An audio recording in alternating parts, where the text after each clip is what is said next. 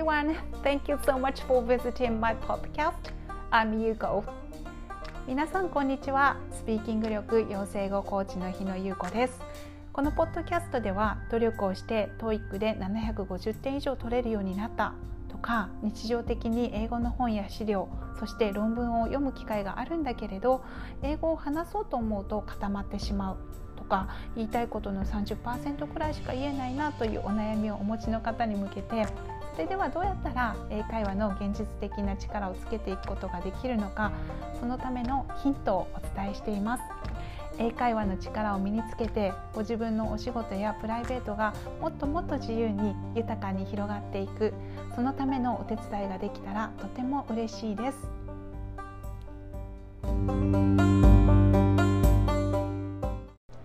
改めましてこんにちは。スピーキング力養成英語コーチの日野優子です。今日は会話をする時の間の取り方についてお話をしてみたいと思います。で、このお話をしようと思ったのが、先日、アメリカ人なんですけれど、南アメリカに移住する、スペイン語圏に移住をして住んでいる人とお話をする機会があって、その中で会話の中で、言語習得ってその方の場合だったら、スペイン語を習得するっていう、そのこと以外にも何か苦労したことあるっていう話をしていたら、なんか会話の間に慣れるのがすごい大変だったっていう話が出てきて、でこれは私たちが日本語を母語に持つ人が英語を話す時にもちょっと共通することがあるなと思ったので、お話をしてみたいと思いました。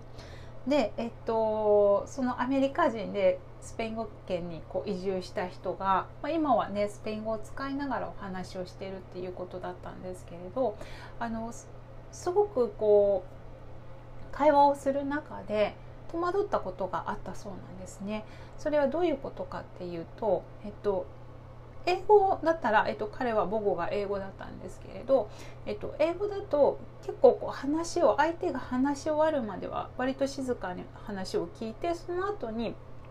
自分の意見を言うっていう、そういう感じで話が終わるのを待って自分も話をするっていう、そういう感じのことがすごく多いっていうことだったんですけれど、彼が新しくスペイン語で話すときには結構話が重なって行われる。だから誰かが話している途中に誰かが話して、そしてまた誰かが話してっていう、そのタイミングが英語で話している時と違うから、そこに慣れるのがすごく大変だったっていうお話をされていました。で、ずっと相手の話を聞く、終わったらまた自分が話し始めるっていうことに慣れている人たちにとっては、その話の途中に相手が話に入ってくるっていうのは、やっぱり最初びっくりしたり、なんで邪魔してくるのっていう感覚になるんだそうです。で失礼だなとかで、彼の場合は新しい文化に住んでいるっていうこととか、言語も自分の言語じゃない言語を話してるっていうことで、そっか、これがしばらく観察をして、これがここの言葉の間の取り方なんだっていう、別に決して悪気があるわけじゃなくて、それが普通なんだっていうことが分かったりとか、あとはすごく仲のいいお友達に聞いて、これこういう普通なんだよ、こうやってやるんだよっていうのが分かったから、それからはなんか気持ちを害したりとかせずに、そういうもんだと思って馴染んでいったっていうことだったんですけれど、でこれの話を聞いてて、そう結構日本語にもそういうとこあるかもっていう話をして、盛り上がったんですけれど、日本語も、英語と比べるとこれは相槌の感覚なんですけれど、英語の時よりも頻繁に日本の人の方が、私もかつてそうだったんですけれど、入れるなっていうように思います。で、日本語って相手に相槌を入れることで、聞いてますよとか、あなたの話興味ありますよっていうのを示すから、うんうんとか、そうなんですねとかっていう言葉を入れてあげると、相手も話しやすくなるっていうことがあると思うんですけれど、英語の場合はね、さっきちょっとお話ししたみたいに、話が終わるまで聞く、自分も話すっていうことで、やっぱりちょっと間の取り方が違うんですよね。で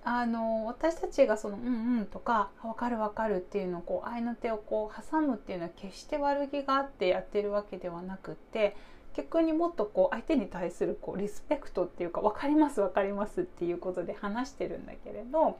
でもそのバックグラウンドを知らない人にとったら、さっきのスペイン語圏にいたねアメリカの人みたいに「えなんで?」ってちょっとこうびっくりされたりとか、まあ、人によったらなんでこうどんどん入ってくるんだろうって嫌な気持ちになる人も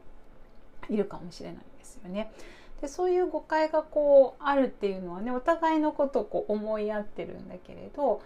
発生してしまうっていうのはすごくこうねもったいないなと思うので、私たちがその英語を話す相手の国の言葉を話す時にはそういう間の取り方も違いがあるんだなっていうことを知っておくっていうのはすごく大事なことだなっていうふうに最近感じています。で、ね、この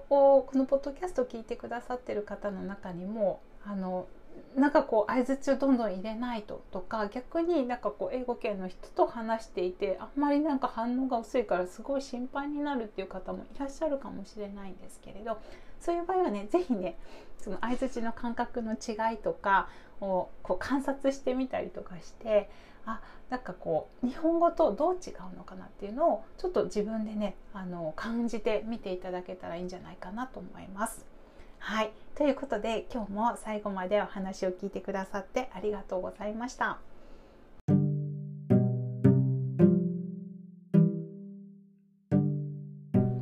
エピソードを最後までお聞きくださりありがとうございました。